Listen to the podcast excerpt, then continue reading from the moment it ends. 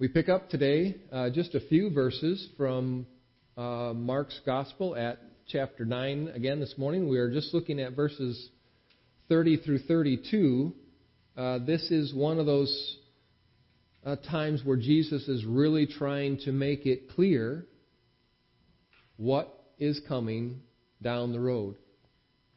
Uh, we already noticed that uh, around the end of chapter 8 and 9 that Jesus' focus went towards the cross, trying to instruct his disciples on what that's going to be, what that looks like, why it's, why it's there, and to prepare them for that time.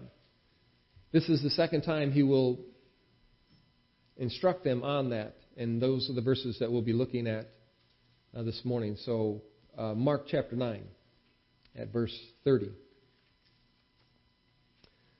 They went on from there and passed through Galilee. He did not want anyone to know. For he was teaching his disciples, saying to them, The Son of Man is going to be delivered into the hands of men, and they will kill him. And when he is killed, after three days, he will rise. But they did not understand the saying and were afraid to ask Him.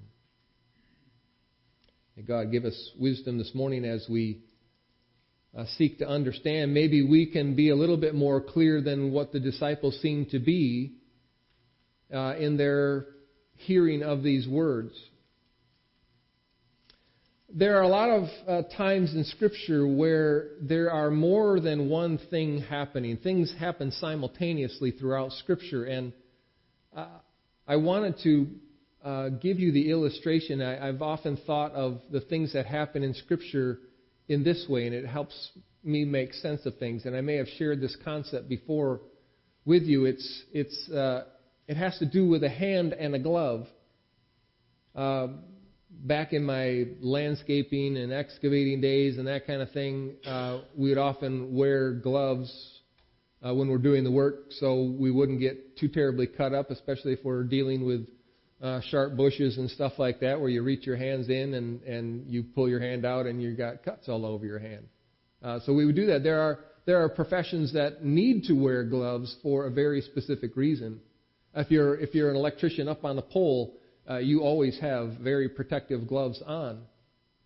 Uh, there's there's this uh, action that takes place. You could you could do some of these things uh, without gloves, but it wouldn't be wise uh, you wouldn't want to touch uh, an electrical line without these protective gloves on. That would be often the end of you.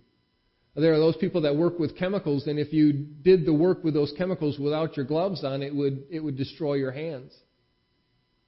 Uh, now we would wear them in in working outside just so we don't get too annoyed by things, but sometimes it's absolutely critical that uh, gloves are worn in that. So whatever the hand does, the glove does as well.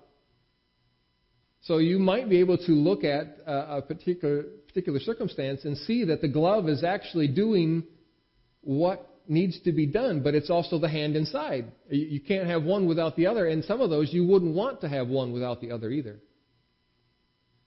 There are a lot of circumstances in Scripture where there are more than one thing happening, but they happen equally at the same time, but they don't oppose each other either uh, we try to make sense of some of these passages in Scripture where you see clearly what's happening, except what we don't see is what's happening kind of behind it all. Maybe that hand and glove symmetry there where I see one part of it, but I don't see the other. I'm not trying to make a, a perfect analogy as far as if, if God is the hand and we're the glove or the other way around, because you could make that fail uh, both ways. But to have them both happening at the same time and maybe when it's not recognized is, is where I'm trying to bring us this morning. Seeing something on the surface but not understanding what's going on as well is often where we find ourselves in different places in Scripture. And I hope that we can shed some light on that this morning. Uh, so, going through our passage this morning, one of the things that Jesus says to his disciple is that uh, he's going to be handed over. Um, he's going to be delivered into the hands of men. And the way it is, is the Son of Man will be delivered into the hands of men. That's one thing that Jesus wants his disciples to understand, which is um, quite ironic, really, if you think about it, that um, you have this, this play on words, and that's what they would have heard when, when they read this passage back then.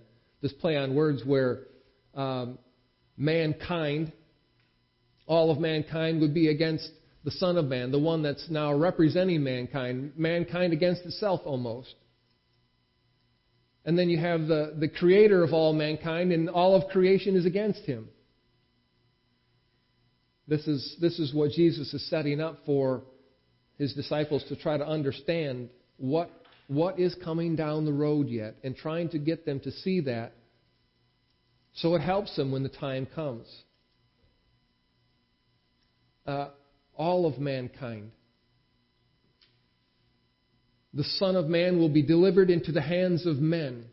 Now, you might look at that passage and you would think, well, he's talking about Judas, right? Judas is the one that's going to betray him. Judas has a part.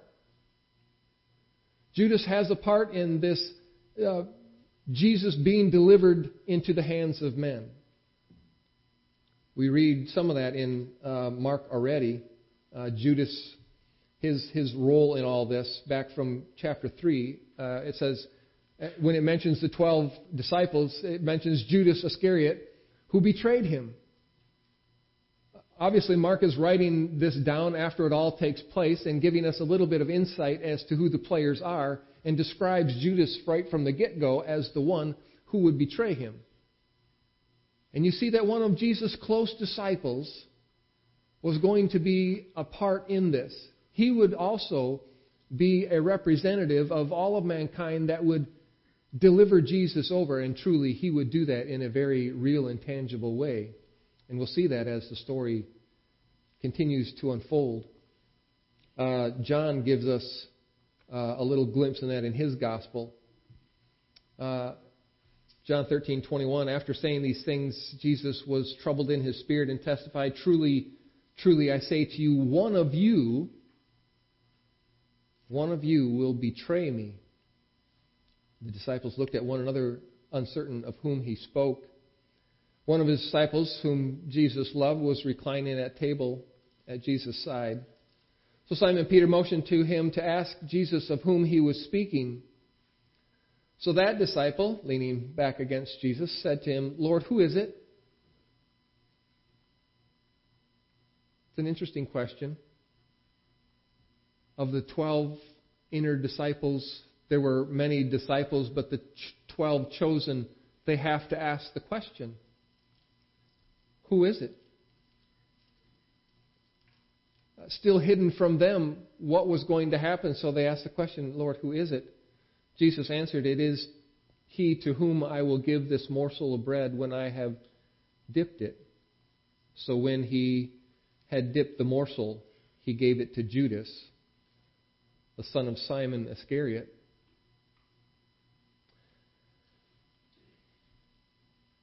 The betrayal of Jesus, the handing him over, would happen from the inner circle. That, that chosen 12, the betrayal would happen even at that close level to Jesus. But it doesn't stop there. The Jewish leaders uh, would also play a part uh, in this betrayal too, and we see we see that happening all along. You you read of that uh,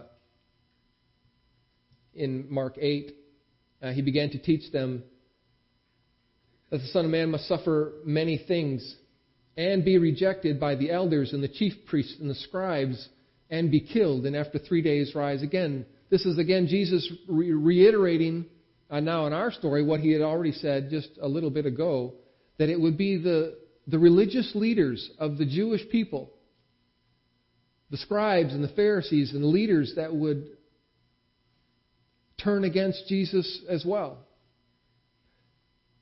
And the circle gets a little bit bigger. Now, not only does Judas, the first one that come to mind, uh, play a part in this. Now you have that whole religious realm, the, the religious leaders, the, the scribes and Pharisees of the, of the people of Israel. They also, and we know that, we know that they play a part in handing Jesus over, delivering him up to be killed. That story is yet to be revealed to the, to the disciples. But the ones that have been uh, tasked with preserving and guarding and advancing the truth are working against the truth as he stands among them. And the Pharisees would play a part in being against the Son of Man. Obviously, when the story continues to unfold, he's also uh, handed over by the political figures of the day as well.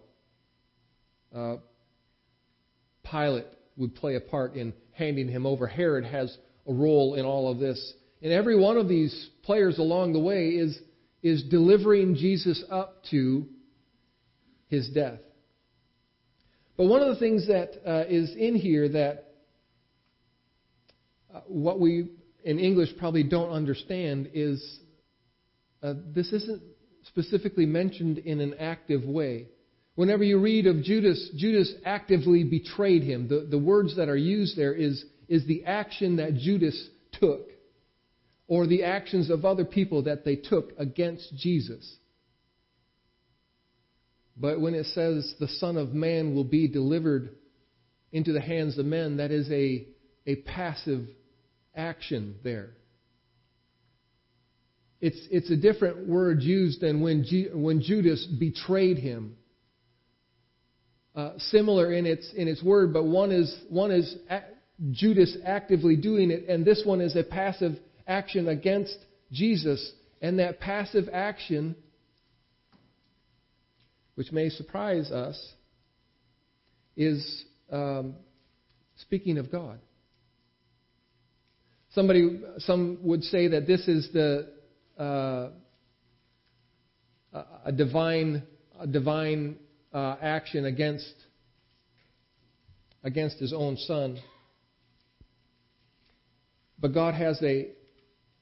I was going to say that. Maybe I could say that. God has a hand in this. Going back to that that understanding of the hand and glove experience. God also has a role in handing over Jesus. I want to flush that out. Look at uh, Romans 8 with me. Paul remarks after the fact, He who did not spare his own son, but gave him up for us all, how will he not also with him graciously give us all things? God who did not spare his son, but gave him up for us. As much as Judas wanted to do that as much as the religious leaders were uh, adamant about trying to make this happen, and as much as the political leaders of the day took a part in that, this was not at all outside of the sovereign control of God. God Himself hands over His Son into the hands of men. Now, some, some might think of this and have referred to this idea of giving your son to be crucified as uh, divine child abuse. Not even close to the truth. Not even close. This, this did not happen because God said, well, if, if nothing else is going to work, I'll give my son and you'll have to live with that. Look at Jesus' own place in this. In John 10:15, just as the Father knows me and I know the Father, I lay my life down for the sheep. This was not something that was going to happen against the will of Jesus. Even though he would wrestle in his own flesh with what was about to take place just before his own death, he was there as a willing participant in this. We remark sometimes, we remember those stories of the, of the little boy who plays on the tracks, the train tracks, and his father is the, the, the bridge conductor and all that, and the boy is playing by the bridge, and the, the boy is underneath and he's caught in the tracks and the train is coming and it's a passenger train, a long passenger train with all kinds of people. And if the father doesn't pull the switch to put the bridge down and everything else, the train is going to go off and the son is going to be killed. If he does that and he's in this dilemma, do I do this knowing that my son will die or do I spare the rest of them? And he has to make the choice without his son's knowledge. That's not the story. This is not the story. Father and son are not uh, at odds with each other in our story at all. In the, in the crucifixion of Jesus, father and son are perfectly on the same page. It is their divine plan together. So when you look at this and you hear that uh, the Son of Man will be delivered into the hands of men, God has a very particular role in this as well. This is, this is the plan of God. This is the plan of God the Father and God the Son. And so that whole thing comes uh, in that whole hand in glove experience as well. Everything. You see it happening on the surface with the people that are visible, but you also recognize that there are things happening behind the scenes. That's the first thing that Jesus says to him. The Son of Man will be delivered into the hands of men. And he says, uh, they will kill him. They're going to kill him. This, this, um, this would be something that they have to wrestle with. The disciples have already wrestled with this. Um, but when you look at when you look at those characters again that we've already seen in in the delivering over, uh, they each they each play a part in the killing. Judas' role uh, was under the influence of the devil. John 13:2. Now, when it was time for supper, this is before the uh, before the crucifixion and Jesus' arrest. The devil had already put it into the heart of Judas, Simon Iscariot's son, to betray him. The killing of Jesus came by the influence of the devil as it came into the life of Judas. The devil has a very clear purpose and plan in this, and he was able to get to Judas to play a part in this. There is this other working behind the scenes that uh, can never be forgotten. That the enemy of our souls, the enemy of the kingdom, is always working as well to try to undo God's plan. That was that's how he showed up in the garden when the devil was there in the form of the serpent. He wanted to undo God's perfect plan by giving the people a different option to seek wisdom and understanding when God was going to reveal that on his own. And now uh, thousands of years later, after that garden experience, the devil is still working on trying to undo God's plan through, through whoever he can, including those that are close to Jesus. The Jewish leaders were constantly seeking to kill him. That was so clear uh, as the story continues to unfold that they had such a distaste for Jesus that early on they wanted to see him put to death.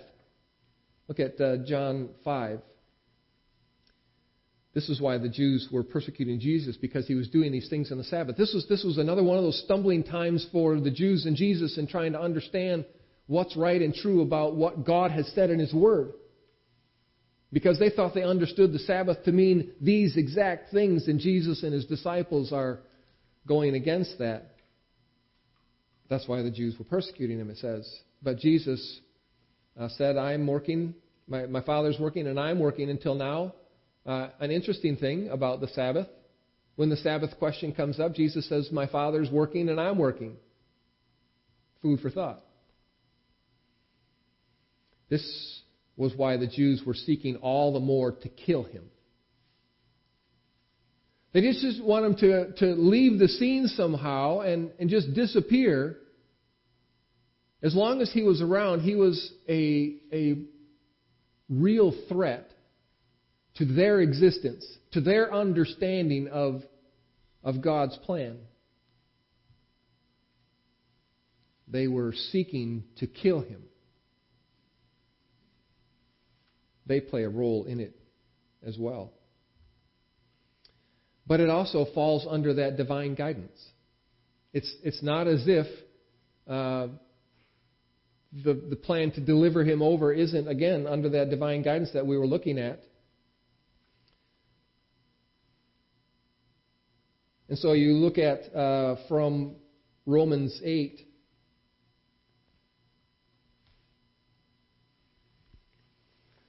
God has done what the law, weakened by the flesh, could not do. By sending his own Son in the likeness of sinful flesh and for sin, he condemned sin in the flesh. This, this had to happen. In God's eternal plan, this had to happen. As much as we might be outraged at uh, what's happening during the scene of Jesus' betrayal and trial and crucifixion, and wish we could maybe undo that, that would be a failure on our part. This had to happen. They were going to kill him, and God was also going to play a part in that. We see that also from uh, what we know to be uh, predicted about Jesus' death. As much as Jesus wants his disciples to understand what's going to happen, this isn't meant to be anything new for the disciples either. This isn't meant to take them by a complete surprise. I do get how they don't quite understand how it's working out because their, their, their thought about the coming kingdom was different. But there was this element all along in there as they would understand from, from uh, the Old Testament scriptures, especially that uh, passage from Isaiah 53, that, that intense passage of uh, Jesus' crucifixion and death and his betrayal, the suffering. Look at that from uh, Isaiah 53:10. Just these words. Yet it was the Lord, it was the will of the Lord to crush him.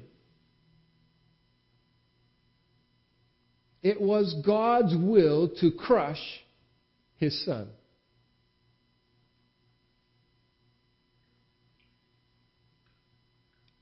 Those are some of those things that I just don't fathom under uh, completely. How how uh, a divine, loving God has the the predetermined plan to crush his son. And you know what that means.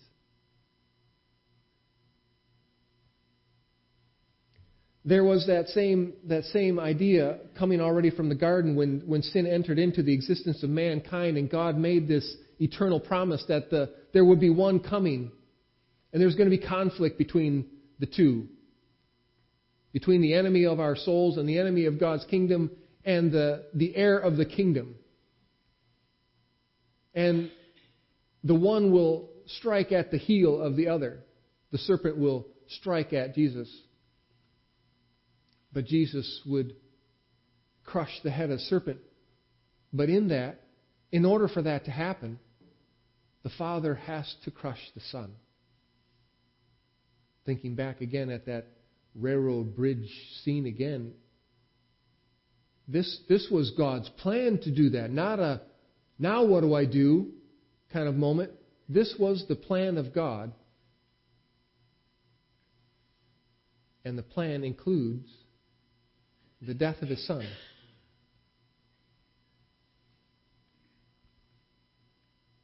He had to be killed. Look at what it says in uh, uh, Hebrews 10. Uh, again, uh, Hebrews, if, you, if you're struggling to understand some of the things um, from the Old Testament, and you're trying to make it make sense in our context, in a, in a post cross, post resurrection era, keep reviewing the book of Hebrews. It sheds light on things that we missed along the way often. The writer of Hebrews says, For since the law has but a shadow of the good things to come instead of the true form of these realities, the law was given for a purpose. And we've, uh, when we're going through our Bible reading plan, we just we just kind of finished with all that law stuff. All that was given for a purpose to to be a shadow of the things that were to come. And then we would see their true form, as it says. It can never, by the same sacrifices that are continually offered every year, make perfect those who draw near. That, that old law could never have the effect that is needed. Keeping the law wouldn't bring about perfection because nobody was able to do it. Otherwise, if, if all of those sacrifices were necessary, otherwise they would not they would they would they not have ceased to be offered, since the worshippers, having once been cleansed, would no longer have any consciousness of sins. But in these sacrifices, there is a reminder of sins every year. In that old system, there is a reminder of the sacrifices, a reminder of the sins all the time. It had to keep going. For, it says, it is impossible for the blood of bulls and goats to take away sins. As much as that was the prescription of God for, for what the people of Israel needed to do to keep themselves within covenant faithfulness to God, it was never going to be the way that it would be solved and cured and finalized. This was meant to keep them uh, in check until one would come on their behalf. Consequently, when Christ came into the world, he said, Sacrifices and offerings you have not desired, but a body you have prepared for me. In burnt offerings and sin offerings you have taken no pleasure. Then I said, Behold, I have come to do your will, O God, as it is written of me in the scroll of the book. Jesus had to be killed in order to fulfill that perfect law that God had established to keep his people in check. Jesus would be the ultimate fulfillment of that. He would be the perfection, the completion, the fulfillment of that law. If, if a man would sin, blood needs to cover the sin. It had to be. That was the design of God. You see that already in the garden when, when Adam and Eve fell. God killed an animal, shed the animal's blood, and covered Adam and Eve and made them acceptable again. This is the plan of God that continues to unfold in different ways throughout the ages. And now Jesus comes and he has to be, he has to be killed because this was going to fulfill what God had already established to be done. And then you have this time of waiting again. Wait three days. Three days, he's going to, after three days after being killed, he would rise again.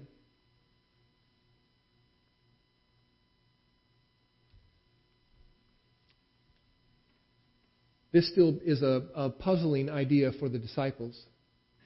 They understood this idea of rising from the dead. They got that part. What they don't understand yet, and they've already expressed, uh, they don't understand how this applies to Jesus because they were expecting a, a judgment day resurrection. This is what the disciples knew. They, they knew that there was going to be a time coming when this Jesus that they know and they're uh, learning more about, they believe he's the one that would bring the resurrection at the end times. What they thought was, as he stood before them, they were at the end. They got this idea from the book of Daniel, where Daniel says, And many of those who sleep in the dust of the earth shall awake, some to everlasting life, and some to shame and everlasting contempt. They knew from what Daniel had said that there would be this time where there would be this resurrection. And that would be the final end of things. But now Jesus is speaking of this resurrection that it's going to happen to him, and they don't get that. Aren't you the political force that's going to take over the world and make all things right right now? And Jesus is trying to help them in their understanding of that. uh, 1 Corinthians sheds some light on why why the resurrection was also needed. As much as as much as uh, the deliverance of of Jesus into the hands of men was going to happen, as much as uh, the killing of Jesus had to happen on so many different levels, the resurrection does as well. Look at 1 Corinthians 15. This is Paul again reflecting on this afterwards, and this is what helps us today. For if the dead are not raised, there's this long debate. If you want to read about uh, understanding the resurrection, sit down, um, especially between now and uh, Easter, Good Friday, the resurrection, all that. Spend some time. Read all of 1 Corinthians 15. It's a long chapter, but you can do it.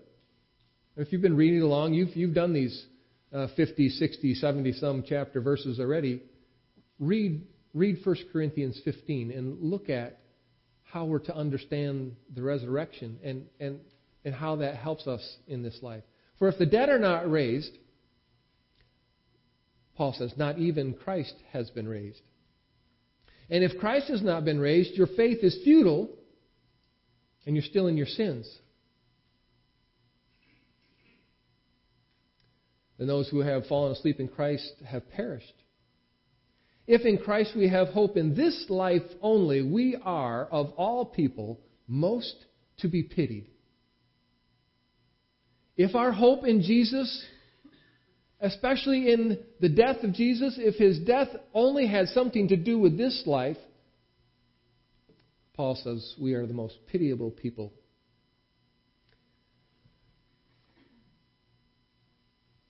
Our, our understanding of the resurrection is that it is also absolutely critical to the eternal plan.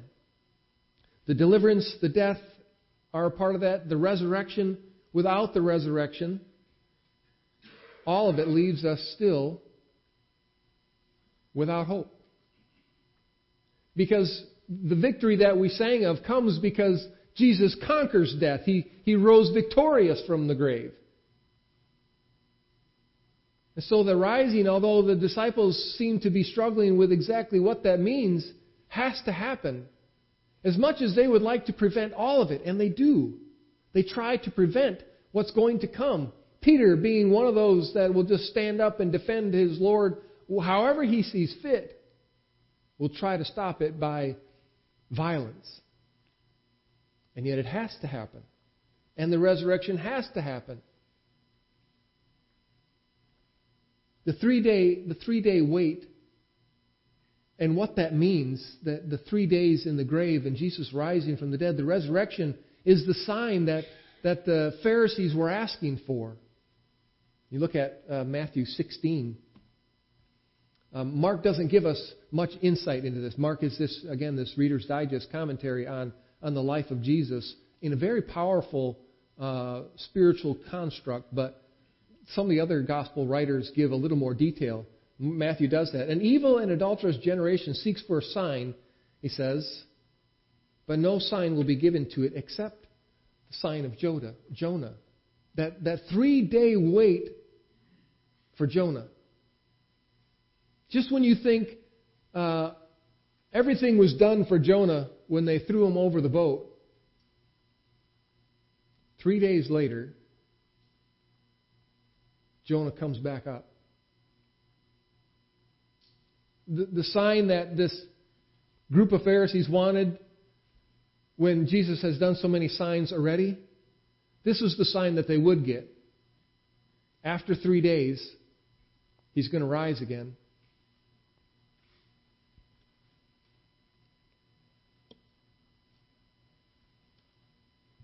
But is it clear yet?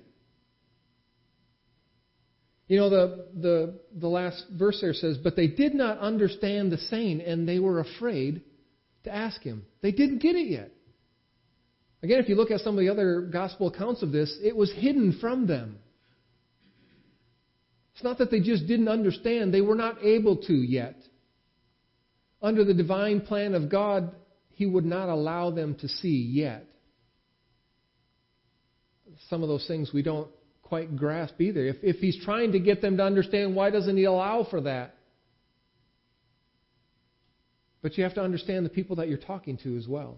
If you have, if you have a, a, a people whose perspective is coming completely from the wrong direction, and you give them more information, it would probably make it worse.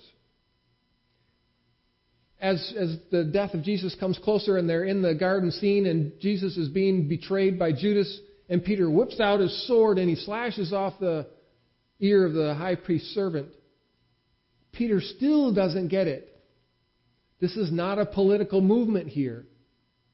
This is not going to be something that you can solve by violence. Uh, oddly enough, violence would be the solution.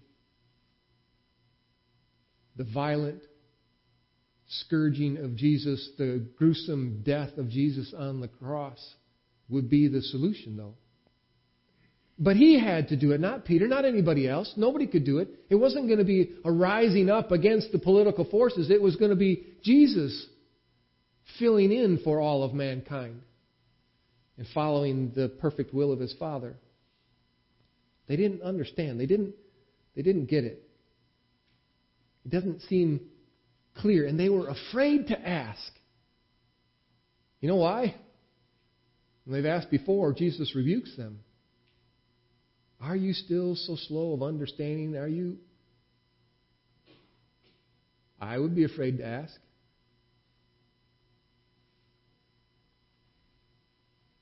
But they don't understand. And fear takes over. And so they choose not to ask for more.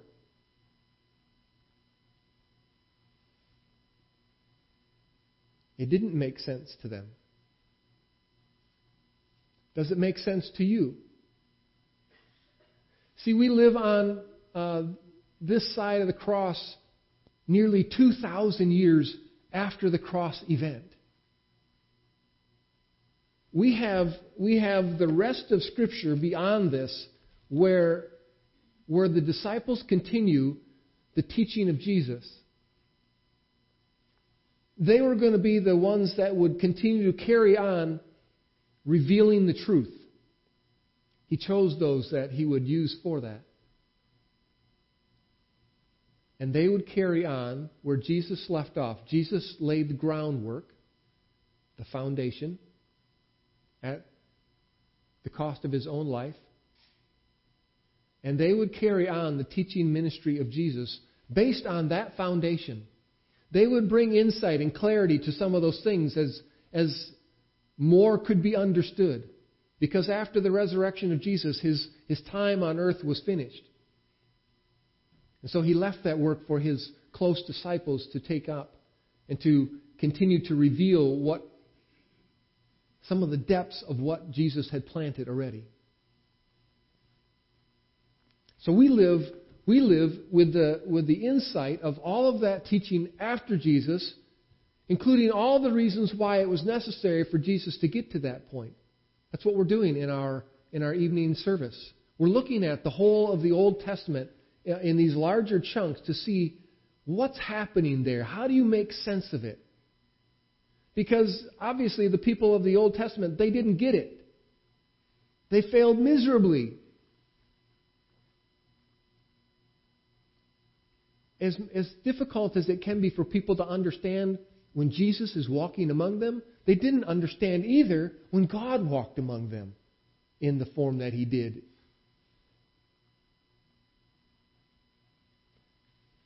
We have the whole of Scripture. We can, we can see the, the large themes flowing through Scripture and be able to put it all together. And we've grown up, many of us, for decades under the under the instruction of the living Word of God. Some of you have probably been sitting in a, in a seat like the one, and maybe some of you have been sitting in that same seat for 50, 60 years already. We have decades of, of history behind us, firmly rooted in the Word of God, and it should be clear to us. But there are times where it still doesn't.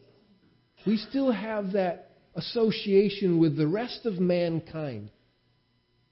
We still fall under the, the, the cloud of Adam. even though uh, the, the glory of Jesus is the way we really should be seen as believers in Jesus Christ. We still have times where we don't understand, but it should be really clear to us. But if there are times when it doesn't, don't fall into that uh, fearful mentality that the disciples did. Don't be afraid to ask. It, it's, it's meant to give us understanding and wisdom and comfort and joy and hope, all of those things. It's, it's meant to be our, our guiding path along the way. When you go back to the book of Proverbs again and you see wisdom as it lights the path, we have the advantage that the disciples didn't have. They're, they're living this experience not understanding how it makes any sense. It does to them afterwards. So much so that it puts their own lives at risk. They will continue to be a herald of the truth at the risk of their own lives. Not a made up story. It's not something that they just conjured up to, to keep a, a fake story going. Nobody gives their lives, not all of them, for, for something that's not true. They would continue to do that. They did begin to understand more and more as time went by, and as they uh, gained insight and wisdom from God, as they became the, the herald of truth for the people around them. We ought to be um, with them in that place where we understand. It makes sense to us. I don't I don't think we'll fathom the fullness of it, but we should be able to explain it.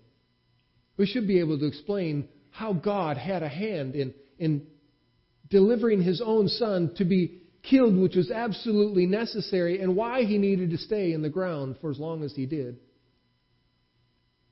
And why we have such hope because he's not there anymore. It should be clear to us. And I pray that God gives us the wisdom in these days ahead of us as we, as we look forward to what the cross will mean for us. As we get closer to Good Friday, where we meditate on the pain and the suffering. The hope you and I have is not absent from the pain and the suffering. It was the determined plan of God to be that way. And so, as painful as those kinds of experiences are for us to remember, they help complete the picture in our own hearts and minds so that we can bring that hope to other people. If we would just uh, throw up our hands, well, I don't, I don't really understand it, but I, I've, I've got blind faith anyway. That's, that's not the kind of faith we have. We have faith because we understand the, the plan of God. We have faith because we see how God works it out exactly when Isaiah speaks of something 700 years before and Jesus carries it out exactly. Before they ever knew that He would be the one at this particular time, in that particular place, we have all of that benefit already, brothers and sisters. And I hope that the road ahead is clear for you. Let's pray.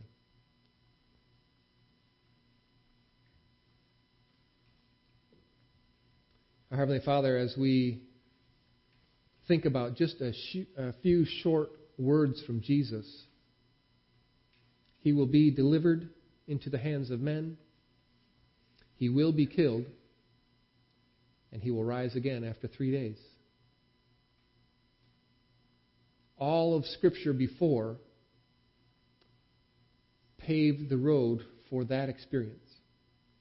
The necessity of why that was happening is clearly laid out on the road behind. And so give us the wisdom that we seek to be able to put the pieces of everything that came before into what Jesus would have to do. And then help us to understand so we can bring hope to a world that, that doesn't understand that this isn't cosmic child abuse or that it isn't just some made up story to help the weak of mind to get through a difficult life. Help us to understand the story so completely, so clearly, and be able to articulate that so that we can um, answer back with the reason that we have hope, even when it's hope that finds its way through suffering and death. So, Jesus, we are in awe of your uh, place in that story. You stood representing all of mankind. We know that on you was laid all of that sin.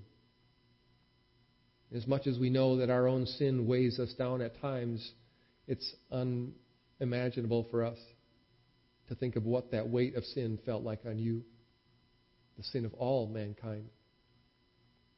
And so we're thankful that you were a willing player in that story that you would stand in for us, for me, so that I wouldn't feel the wrath of the Father, so that I wouldn't uh, be cursed to live in the ground forever. So thank you for uh, bringing clarity to us. And we pray that your Spirit that lives within us, the Holy Spirit, would take the words that we have heard again, use them to shape us, shape not only our, our own personal lives, but the way we reflect Jesus to the world around us. Thank you for visiting with us again today. We pray in Jesus' name.